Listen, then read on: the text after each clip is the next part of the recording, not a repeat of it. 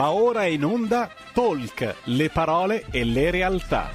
Malika Zambelli conduce Stai Karma.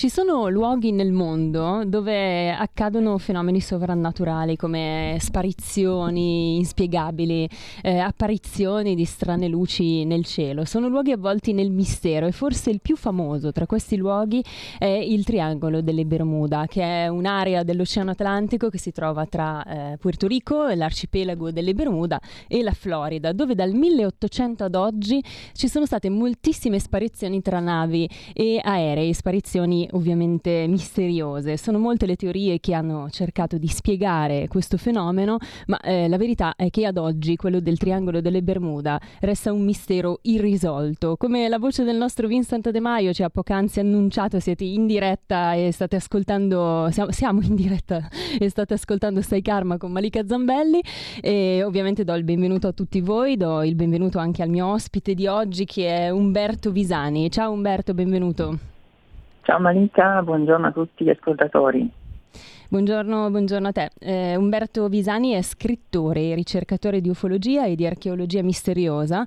È stato più volte ospite della trasmissione Mistero in onda su Italia 1 e oggi noi abbiamo il piacere di averlo qui con noi su Radio Libertà. E, Umberto, se sei d'accordo, io vorrei partire eh, cercando di mm, eh, spiegare o comunque di, di, di raccontare quali sono, state, quali sono le teorie che appunto hanno cercato di spiegare eh, il motivo di queste sparizioni che avvengono appunto in questo, in questo luogo del mondo che è il Triangolo delle Bermuda. C'è chi sostiene che in quel posto, in quel luogo ci siano particolari condizioni meteorologiche eh, che hanno causato queste sparizioni, chi invece parla addirittura di eh, porte di accesso ad altre dimensioni, quindi che, eh, c'è chi dice che il Triangolo delle Bermuda sia un vero e proprio passaggio interdimensionale.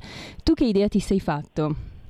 Guarda, eh, le sparizioni sono state talmente tante e sono avvenute in circostanze talmente misteriose, quindi con velivoli completamente scomparsi, con navi eh, lunghe anche oltre 100 metri completamente scomparse senza che venisse ritrovato alcun relitto, nulla, ragion per cui sono state avanzate varie ipotesi e ehm, a mio giudizio le ipotesi standard meteorologiche non rendono conto del fatto che non venga trovato mai alcun relitto, alcun eh, resto. Per cui mh, mm, ipotizzare ad esempio so, onde anomale, ipotizzare eh, condizioni atmosferiche inusuali è un qualcosa che a mio giudizio va anche contro il, il fatto che appunto sono comunque state compiute varie indagini in loco e non sono mai stati trovati fenomeni atmosferici anomali. Di conseguenza questo ha fatto sì che eh, si cercasse di eh, capire meglio cosa potesse essere accaduto.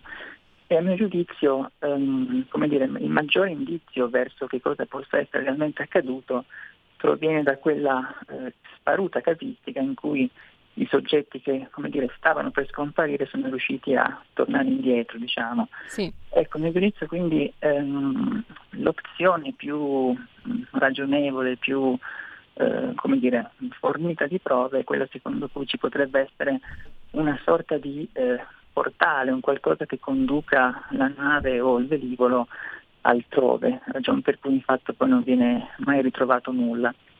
Si è infatti parlato del, di come ci possano essere anche tanti avvistamenti in zona, quella tra Porto Rico e la Florida è una zona piena di avvistamenti di oggetti volanti non identificati e eh, questo quindi ha fatto sì che eh, venissero messe in campo anche ipotesi ufologiche, quindi la presenza di questi velivoli che asseritamente potrebbero eh, dire, carpire questi oggetti e portarli via. Ecco, questa è una delle tante ipotesi, così come si è anche ragionato affermando che trattandosi appunto di una zona nell'Atlantico che, stando a vari resoconti passati, sarebbe stata la sede della famosa Atlantide, si è anche ipotizzato che eh, ci potrebbe essere una qualche antica vestigia, un qualche reperto tecnologico che influisce su, sulle attrezzature di bordo, che influisce sulla bustola, che in qualche maniera si conduce altrove. Per cui secondo me appunto le, le ipotesi più interessanti sono queste due, quindi quelle ufologiche e quelle di un qualche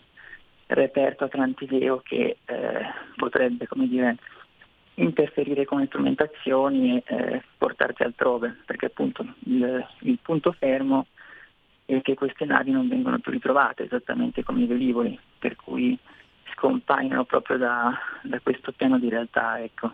Sì, e quindi diciamo che l'ipotesi di uragani violenti o di onde anomale viene scartata o comunque eh, rimane mh, sì, un'ipotesi, però eh, fa un po' acqua, no? Come si suol dire perché esatto. eh, esatto. Diciamo per rimanere in tema. Fa storia a sé, per cui sì. ovviamente la sparizione è avvenuta in condizioni di tempo estremo è ovvio che eh, va assolutamente vagliata questa ipotesi. Se invece, come ad esempio la celebre scomparsa dei cinque velivoli Avenger il 5 dicembre 1945 avviene in condizioni meteo perfette e soprattutto avviene con testimonianze radio dei piloti che raccontano come a mano a mano la situazione stesse diventando anomala con le bussole che non davano più l'orizzonte, non davano più le indicazioni, con lo stesso mare che sembrava diventato strano, che loro non riuscivano più a capire dove fosse il cielo, dove fosse il mare, ecco, questo è un caso già differente.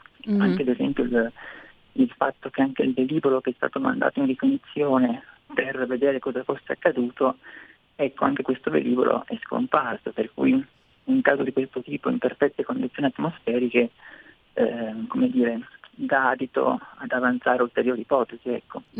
E questo era il 1945, appunto cinque bombardieri della Marina statunitense decollarono dalla Florida per questa esercitazione e poi svanirono appunto nel nulla. Questo è uno dei casi più famosi, eclatanti di sparizioni in questa zona del mondo e poi ce ne sono però anche altri. Mi piacerebbe mh, mm, eh, citare quello del 1918, la nave militare USS Cyclops che sparì proprio attraversando appunto il triangolo triangolo delle Bermuda.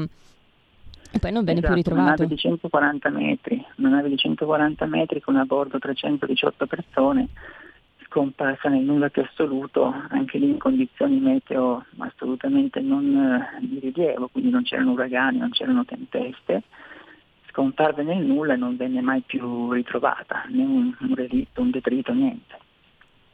Esatto, poi ci sono, come dicevi tu, invece episodi che poi div- sono diventate delle testimonianze perché fortunatamente i protagonisti di queste storie sono sopravvissuti, eh, che ci hanno appunto lasciato mh, delle, delle, non direi prove, ma comunque ci hanno raccontato di fatto cosa succede lì in quella zona. E eh, uno in particolare, un fatto in particolare risale agli anni 70, il pilota americano Bruce Gernon stava volando volando dalle Bahamas alla Florida quando ad un certo punto ha visto una nube strana davanti al, al suo aereo e vorrei leggere la testimonianza di Gernon perché credo che sia molto interessante. Lui disse all'inizio il tunnel era enorme ma poi cominciò a diventare rapidamente più piccolo. Quando entrammo nel tunnel successe una cosa incredibile, si formarono delle linee. Era come guardare nella canna di un fucile perché le linee si avvolgevano lentamente a spirale in senso antiorario. Incontrammo un'intensa elettricità, vedevamo dei flash che andavano e venivano e intorno avevamo, eravamo circondati da una strana nebbia giallo-grigia che io chiamo nebbia elettrica. Gli strumenti non funzionavano e allo stesso tempo provavamo una sensazione incredibile. Poi loro riuscirono ad arrivare a destinazione, però tra l'altro arrivarono con più di mezz'ora di, in anticipo e non riuscirono mai a spiegarsi che cosa, che cosa fosse successo in quella situazione. Forse può essere, Umberto, che si sia verificato un balzo spazio-temporale? Sì, questo è un caso estremamente interessante perché ci consente di avere una testimonianza diretta da parte di un soggetto che eh, per fortuna sua è riuscito a tornare indietro, però è un caso in cui appunto vediamo ehm, tutti gli elementi fortemente anomali e che puntano in una direzione diversa da quella canonica atmosferica.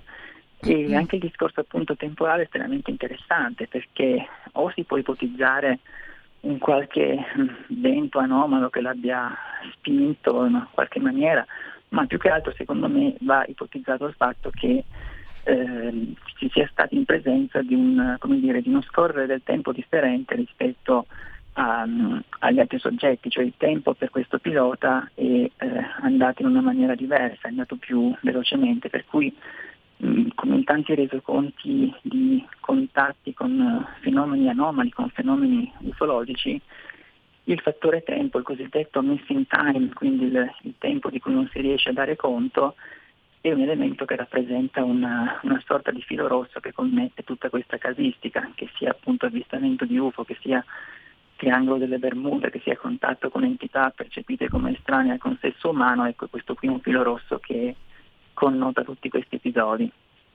Einstein sosteneva che il triangolo delle Bermuda poteva essere una soglia cosmica che portava in un'altra continuità spazio-temporale.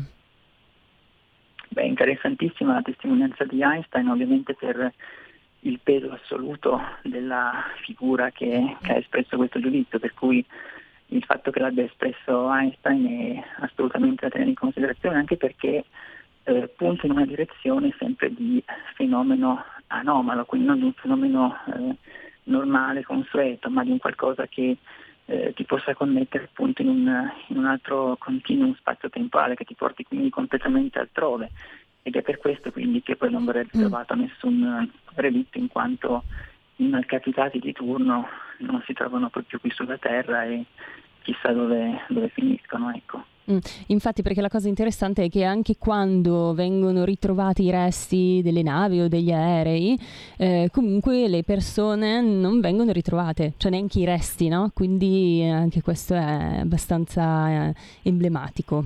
Assolutamente, in questo senso il caso della Neri Celeste è forse sì? più evidente. Nave fantasma. Pur non essendo stata trovata direttamente nel triangolo delle Bermuda, ma avendo il triangolo delle Bermuda come rotta per cui era passata in quella zona, è stata ritrovata con tutto perfettamente intatto all'interno, con anche la presenza delle scialuppe di salvataggio, ma a bordo non c'era più nessuno. L'equipaggio era completamente sparito, anche i passeggeri, non c'era più nessuno e quindi non si capiva cosa potesse essere accaduto, dal momento che appunto le scialuppe di salvataggio erano lì, per cui non c'era stato un tentativo di scappare da qualcuno, da qualcosa, di prendere il mare e di eh, tentare la sorte. Ecco, per cui questo rappresenta davvero un, un grandissimo mistero non risolto.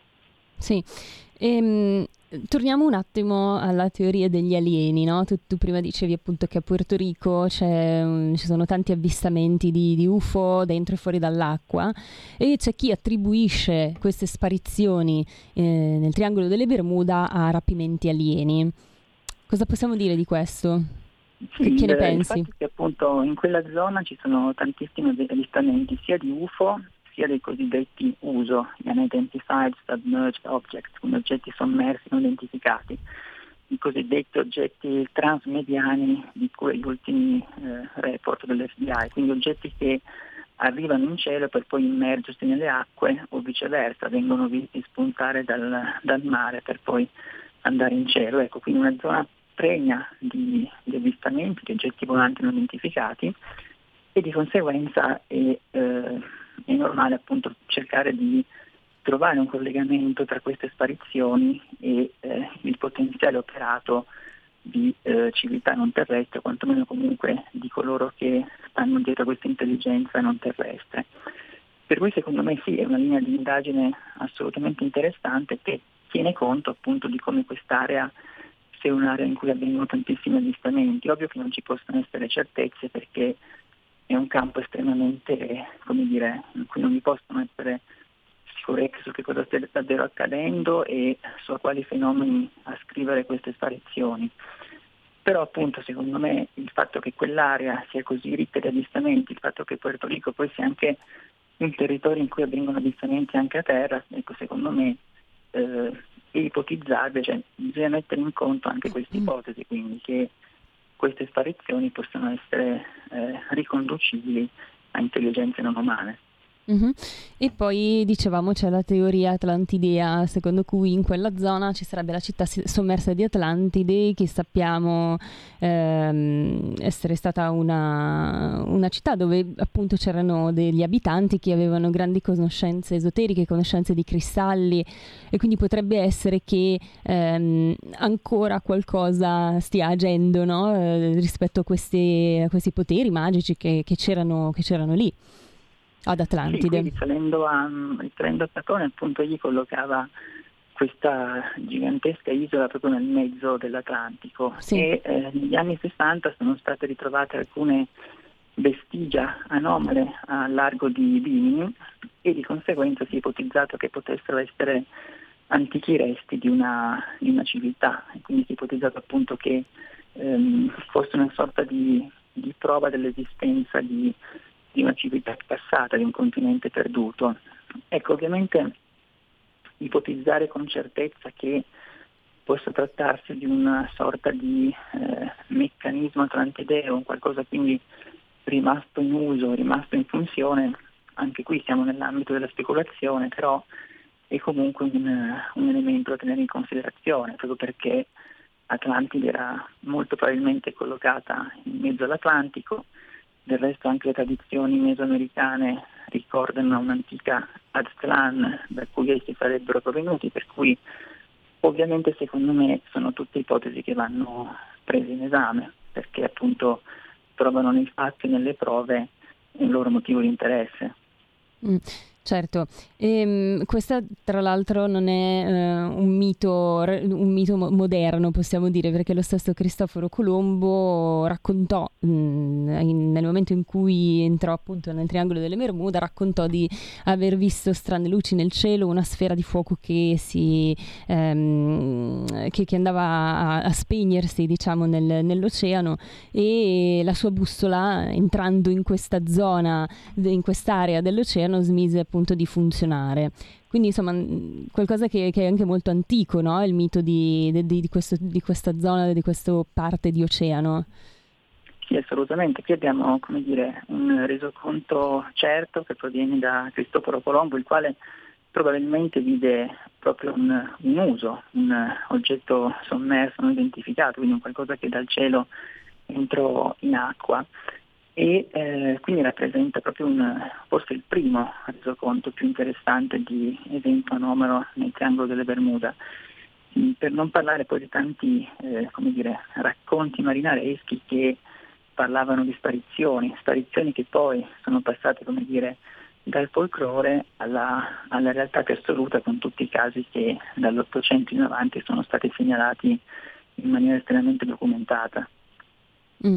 Eh, ci sono altri episodi che magari mi sono dimenticata di raccontare che secondo te possono essere interessanti, che sono accaduti appunto nel triangolo delle Bermuda?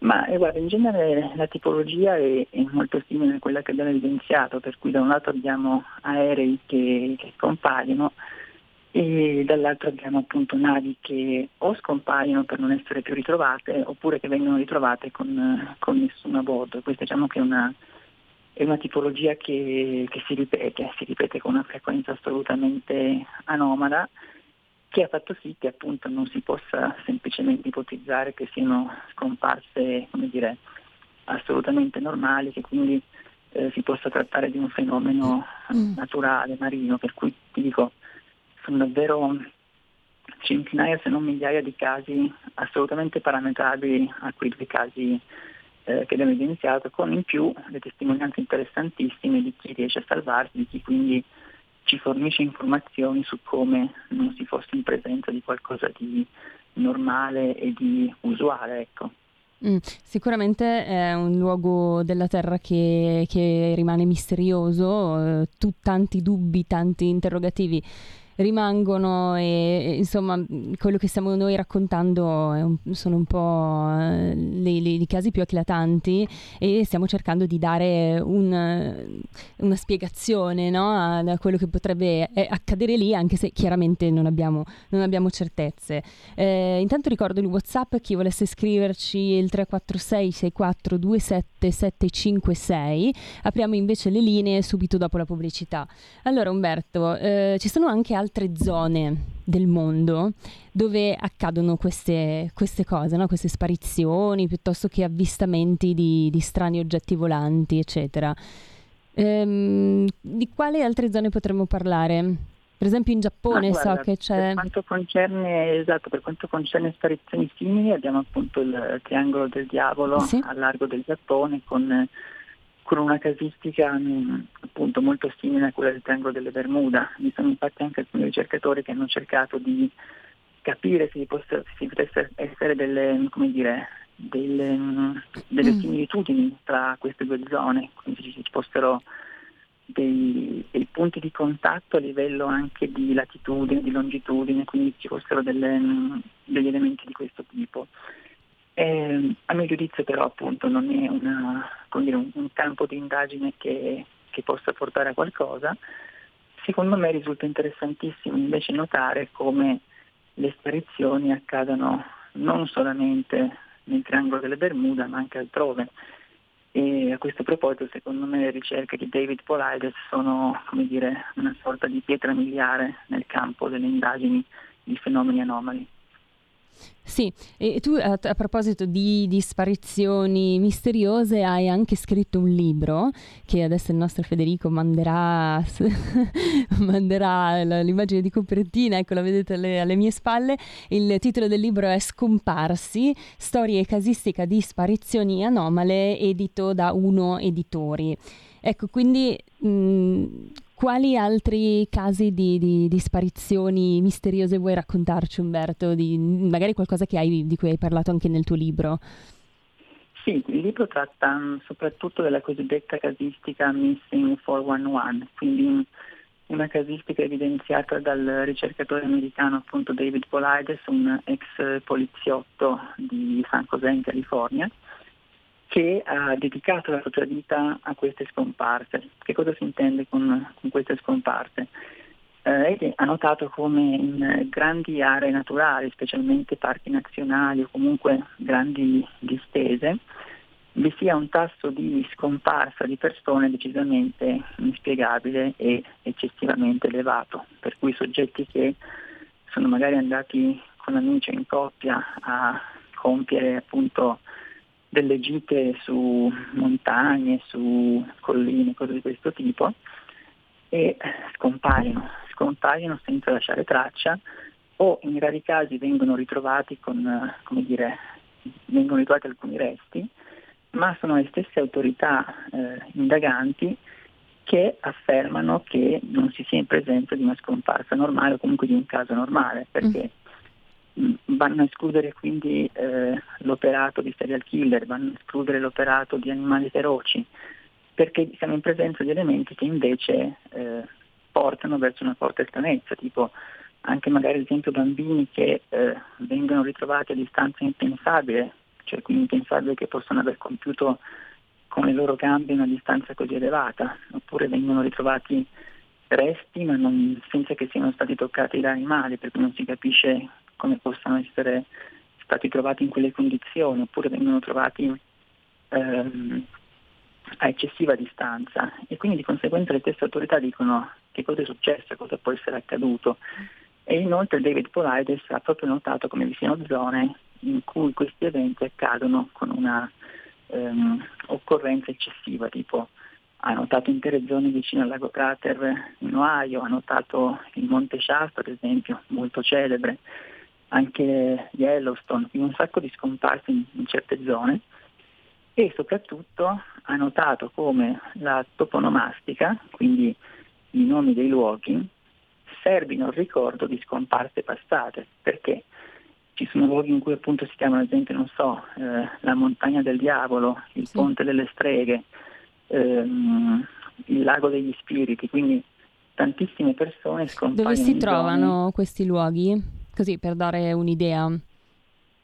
Il lago Crater è eh, appunto in Ohio, poi c'è lo sì. Yellowstone in California e um, ci sono tanti luoghi proprio che um, Polides appunto ha fatto una mappa molto precisa con, con, zone in cui avvengono tutte queste scomparse e um, sono scomparse che rimandano a, agli antichi racconti del folklore del classico viandante che eh, incontra strane entità, eh, magari appunto va nel loro mondo, nel loro reame patato, per poi tornare credendo che sia trascorsa magari semplicemente una notte e poi si, eh, si ritrova invece in un mondo che non riconosce più e in un mondo che non riconosce nemmeno più lui stesso, perché sono passati magari anni ed è qui che entra in, in discorso il, il, missing time, quindi un, un tempo che scorre in maniera differente rispetto all'osservatore. E questo secondo me è un elemento di, di forte stranezza sì. che eh, mostra come sia un fenomeno che probabilmente accade da, da secoli se non da millenni e quindi questi soggetti vengono portati altrove per poi ritrovarsi chissà dove, chissà come.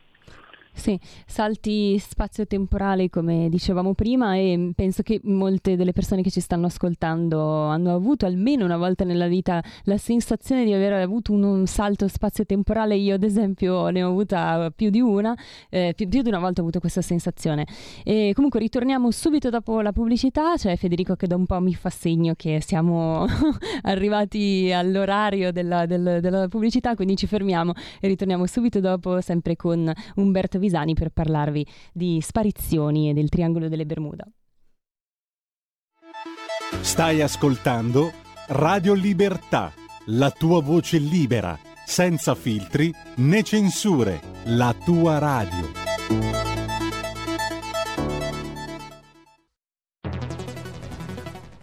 La radio è sempre di più ovunque.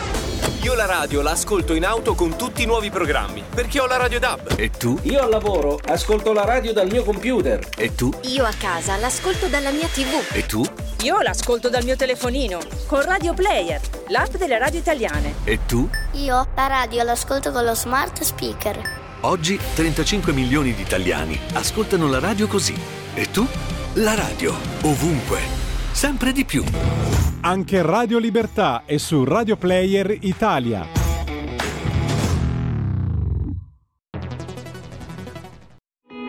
In quanti ti promettono trasparenza, ma alla fine ti ritrovi sempre con la bocca chiusa e non puoi dire quello che pensi. Radio Libertà non ha filtri né censure, ascolta la gente e parla come la gente. Stai ascoltando Radio Libertà. La tua voce libera, senza filtri né censura. La tua radio. Rieccoci di nuovo con uh, Stai Karma, il uh, talk dedicato alla spiritualità e alla crescita personale, ma anche al mistero. Infatti oggi parliamo del triangolo delle Bermuda, Bermuda e eh, di sparizioni in compagnia di Umberto Visani, scrittore e ricercatore di ufologia e di archeologia misteriosa. Eh, stavamo parlando appunto di sparizioni che avvengono mm, nel mondo, sparizioni misteriose inspiegabili e ehm, tal proposito, Umberto, una domanda che va un po' fuori tema, eh, però eh, te la leggo lo stesso, è Stefano da Roma che chiede: mm, Desidero segnalarvi che taluni mettono seriamente in discussione il viaggio di Colombo, quelle tre caravelle. La regina di Castiglia sarebbe stata addirittura originaria del centro o Sud America. Ne sapete qualcosa? Ah, allora, ehm, riguardo a Colombo, ehm, la sua spedizione sì, è ammantata di alcuni misteri, eh, specialmente per quanto concerne il fatto che egli sarebbe andato nelle Americhe in realtà ben consapevole di dove stesse andando, quindi tutta la vulgata secondo cui non sapesse dove andare, credesse di andare nelle Indie, ecco sarebbe un qualcosa di eh, falso, un qualcosa quindi di creato ad arte per nascondere invece il fatto che mh, mm, ben sapesse dove si stesse recando.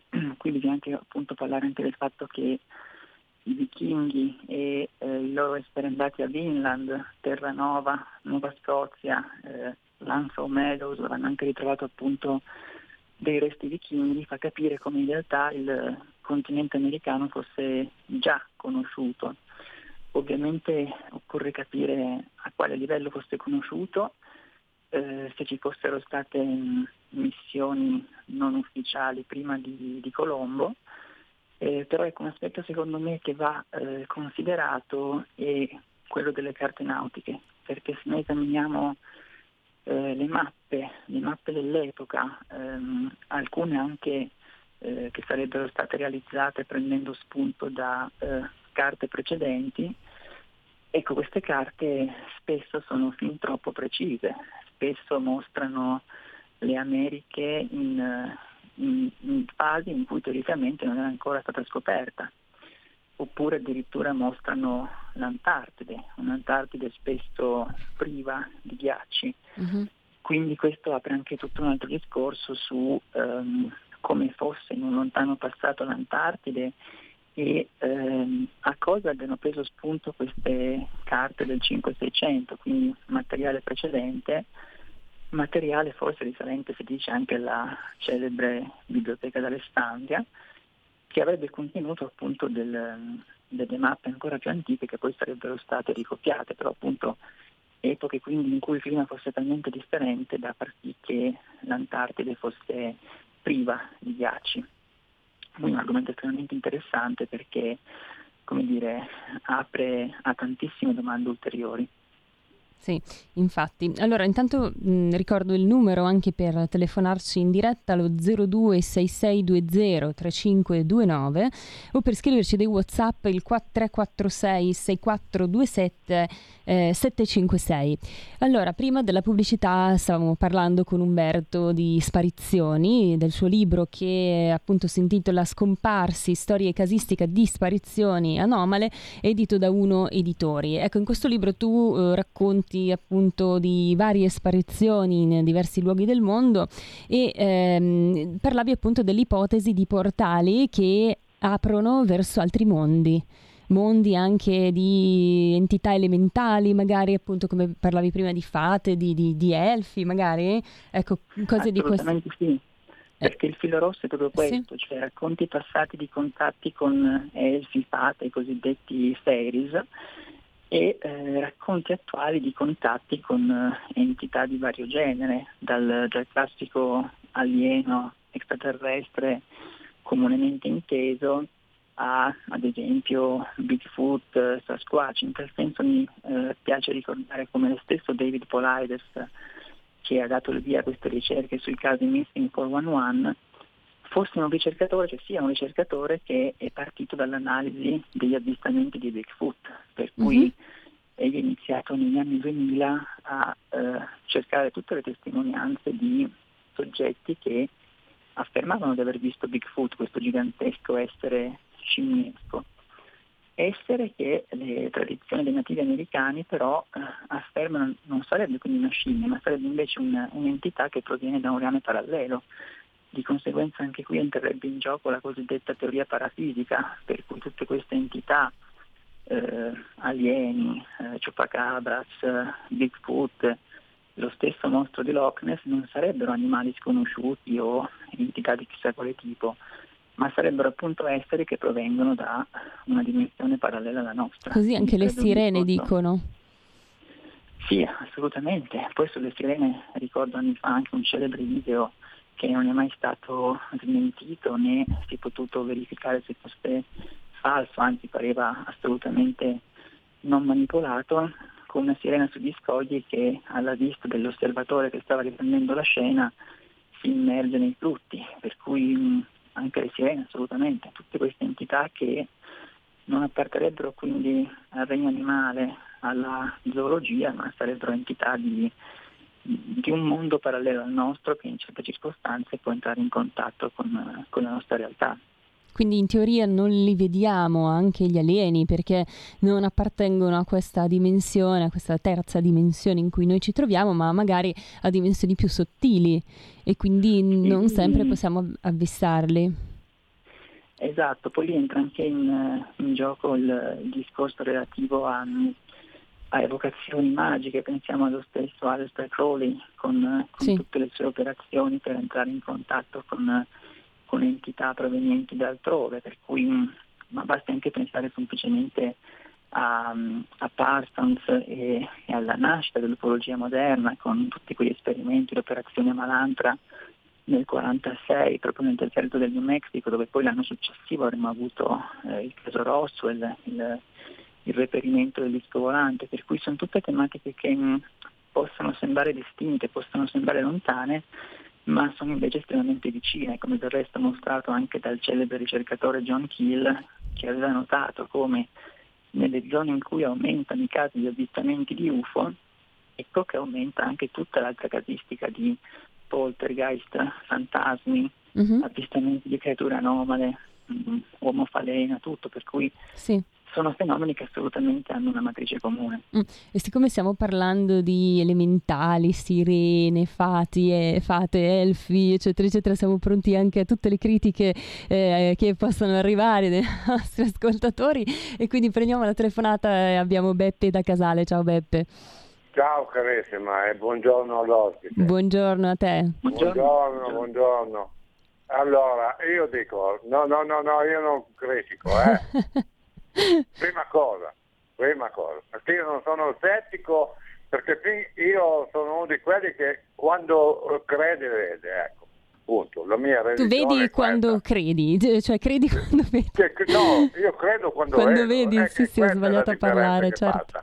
certo. Allora, volevo dire questo, sentivo che si parlava dell'UFO che può uscire dal mare o entrare. Benissimo. Non dicono, eh, ma per carità, ma non sto scherzando. Voglio dire questo. Sì. Ma possibile con degli eserciti perfezionati come abbiamo?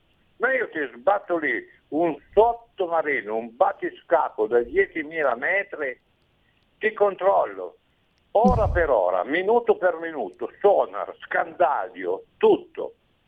Sì, e tu dici Quindi, come mai non li abbiamo ancora fotografati o visti realmente? Ma, ma allora, dato che ho visto dei filmati anch'io, eh, sì? per la carità, ho visto dei filmati, non so se sono fotomontaggi o meno, che vedi quell'affare che esce dal mare, sì? del triangolo delle Bermuda e uh-huh. via dicendo. E, le, e gli aerei scomparsi, le navi scomparsi, quel poco che si è trovato era deformato. E vabbè, mm. mettiamo tutto insieme ma possibile con, abbiamo degli armamenti che sono sì, fatti sì, per sì. distruggere le formiche a 400 metri sottoterra e non e abbiamo non ancora visto gli UFO ma, ma, insomma, ma è, è, una domanda assolutamente lecita Beppe e, e, se non ci dicessero tutto? E questa domanda la facciamo ma al nostro Umberto. Appunto, perché dico, o i governi non, ci, non ce lo vogliono dire, mm. e allora mi sta anche bene. Sì. Ma se, se la nostra intelligenza comune, normale, umana, ti porta a pensare questo, dico ma allora dico, mm. eh, qui cioè, c'è qualcosa che non quadra dici mm. eh, eh, grazie, grazie, Giuseppe ciao, grazie ciao. Eh, Beppe scusami eh, grazie Beppe da Casale eh, Umberto se non ci dicessero tutto? Ma in realtà gli ultimi due anni sono stati anni assolutamente interessanti a livello di conferme ufficiali abbiamo avuto dei resoconti ufficiali anche da parte della Marina degli Stati Uniti, da parte dell'FBI, che affermano a chiare lettere l'esistenza del fenomeno UFO. Basti pensare appunto al 2018 con il rilascio di quei video ufficiali della Marina in cui si vedono appunto questi oggetti che ehm, appaiono e scompaiono e che eh, i velivoli della Marina non riescono a stargli dietro oggetti velocissimi, oggetti in grado appunto di apparire e di scomparire, quindi video ufficiali della Marina, con tanto di testimonianze dei relativi piloti e con tanto di eh, bollo di ufficialità da parte della Marina stessa e eh, l'affermare appunto l'esistenza di eh, programmi di studio, programmi di studio che a fronte di un livello tecnologico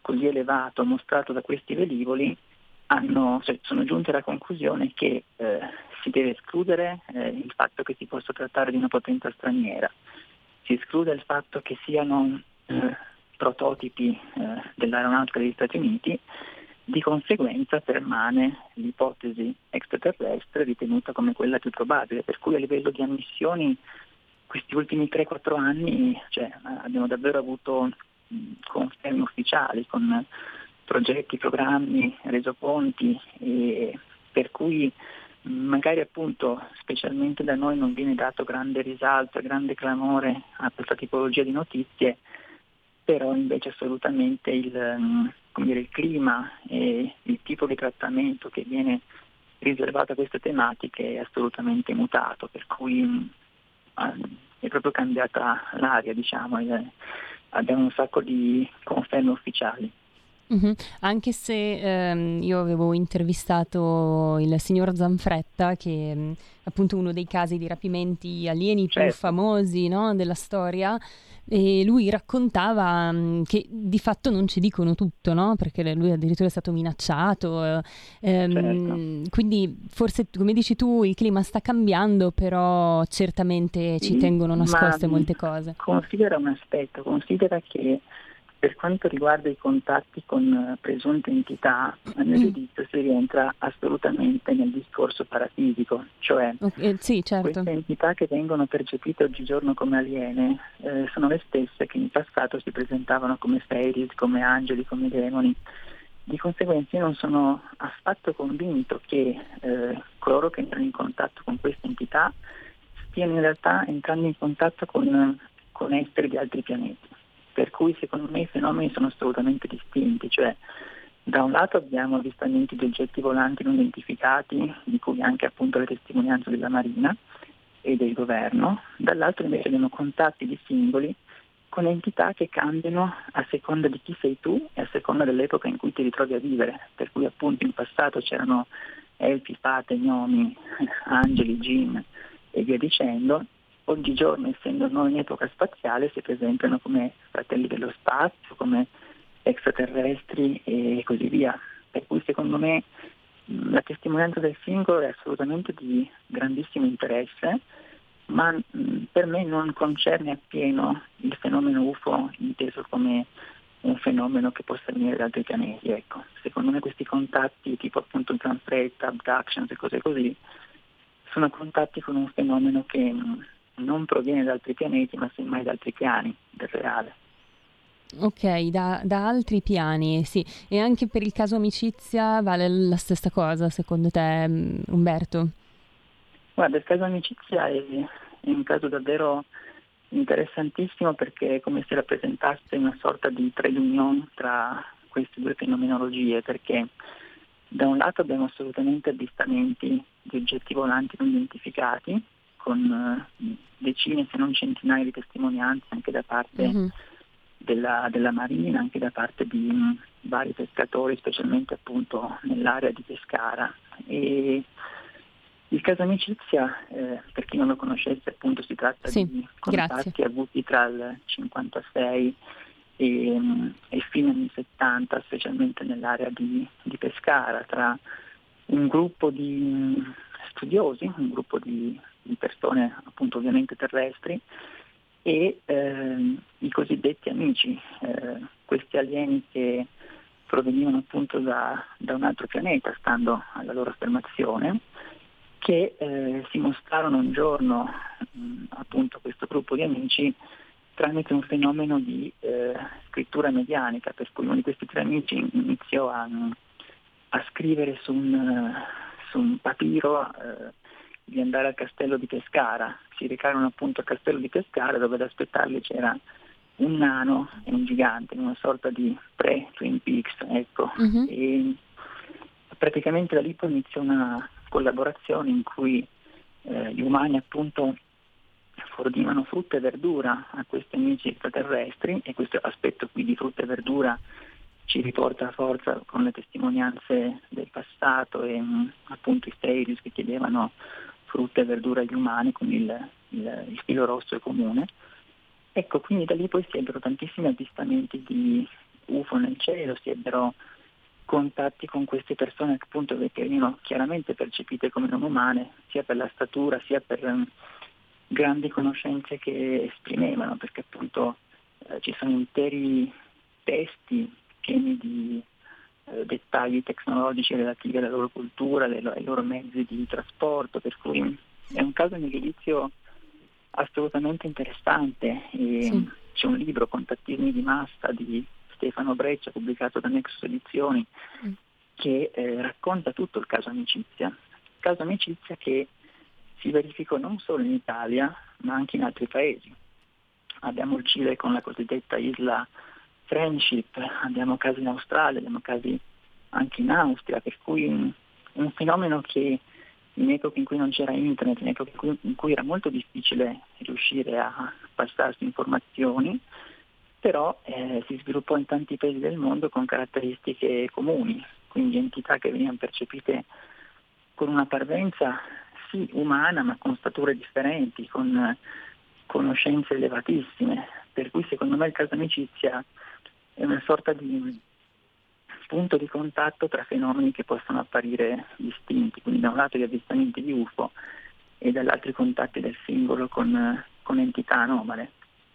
Sì, in quel caso non ci sono stati rapimenti, ma appunto il caso amicizia proprio perché c'era, esatto, si era esatto, instaurato un rapimento, collaborazione, esatto. cooperazione, attività se vogliamo maieutica da parte di queste entità che fornivano quasi supporto psicologico a questi gruppi di, di umani. Mm.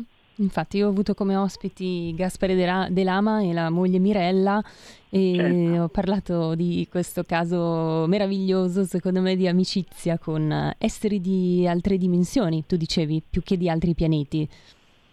Sì, guarda, io mm, penso che appunto queste entità eh, che in ogni epoca appaiono con, con nomi diversi, ehm, in quest'epoca, vivendo noi in, in, epoca spaziale, si presentano appunto come entità provenienti da altri pianeti, per cui esse stesse affermano di venire da altri pianeti, ma sono le stesse entità che ad esempio a fine Ottocento negli Stati Uniti in una celebre ondata di avvistamenti di aeronavi, perché non erano ancora oggetti tecnologici, erano, sembravano usciti da un romanzo di Jules Verne, per intenderci.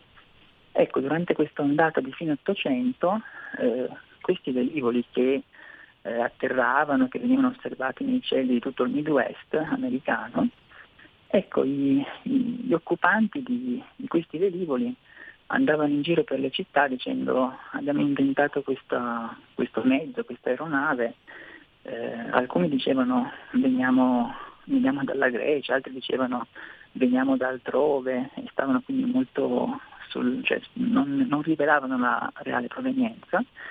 Però l'aspetto interessante è che aveva un aspetto umano, eh, la gente del luogo li definiva con eh, dei tratti vagamente orientaleggianti e però questo ti dimostra come ogni epoca eh, presenti un fenomeno che è identico di cui cambia esclusivamente la parvenza esteriore. Quindi alla fine dell'Ottocento avevamo questi misteriosi inventori, questi sedicenti occupanti di questi velivoli in passato avevamo elfi, fate, fairies mm-hmm. e a mano a mano si è arrivati appunto con il visitatore extraterrestre, qualcosa che assolutamente in passato non c'era, che però se esaminiamo il fenomeno nelle sue precipue caratteristiche esteriori, notiamo che è sempre lo stesso, che cambia solamente la parvenza esteriore.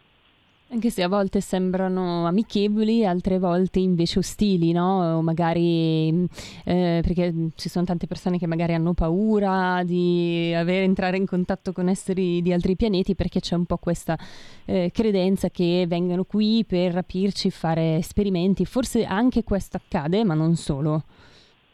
Ma guarda, ehm, in effetti il, il, gran numero di sparizioni notate da, da Polides e da altri studiosi così come anche certi casi, specialmente in Sud America, specialmente in Brasile, i mm-hmm. cosiddetti chupa chupa, eh, abbiamo davvero casi di eh, oggetti volanti da cui si dipartono raggi che eh, vanno a ferire, in alcuni casi anche da, ad ammazzare colui che, che, si prende addosso il raggio. Per cui ah, okay è un fenomeno sicuramente di fronte e eh, sfaccettato, in cui da un lato abbiamo appunto il contatto con presunti fratelli dello spazio, in altri casi abbiamo contatti con, con entità percepite assolutamente come orrende mm-hmm.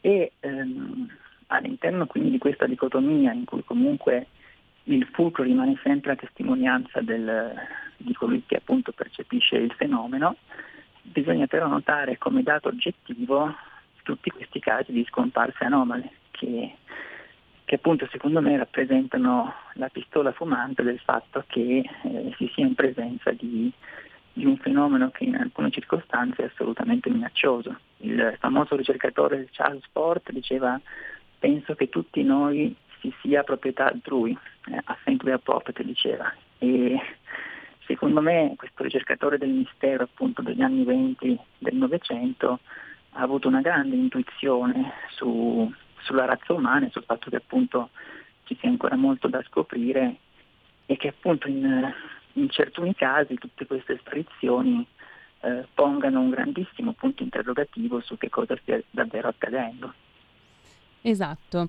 E um, parlavamo appunto di sparizioni misteriose, prima abbiamo ancora due minuti praticamente, siamo quasi in chiusura. C'era qualcosa che Umberto volevi aggiungere, magari rispetto a qualche tema che hai trattato nel tuo libro di cui parlavamo prima? Eh, ma guarda, a livello di, di sparizioni, eh, per citare anche qualcosa di conosciuto, penso a tutti, mi viene in mente anche il caso di Hanging Rock, di cui al film appunto Picnic Hanging Rock di Peter Weir. Ecco, anche quello è un caso di sparizione eclatante in cui abbiamo tanti aspetti ufologici, abbiamo l'avvistamento di una strana nube rossa in cielo, abbiamo gli orologi che si fermano, esattamente come gli orologi del Punitioti nel triangolo delle Bermuda, abbiamo eh, bussole che non funzionano, persone che eh, si sentono strane, che iniziano a, ad ascendere il monte e in una sorta di crisi mistica priva di, di volontà e poi appunto abbiamo la sparizione, perché sono sparite quattro ragazze e un insegnante, se ben ricordo, in questa eh, pietra rocciosa australiana nel giorno di San Valentino del 1900. E questo è un caso, a mio giudizio, di, di assoluto interesse perché retrodata le sparizioni, mostra come esse avvengono assolutamente anche in, in epoca moderna e ci presenta un caso che ha eh, dire, dei connotati ufologici e non solo, quindi secondo me rappresenta una sorta di caso perfetto di sparizione con elementi UFO.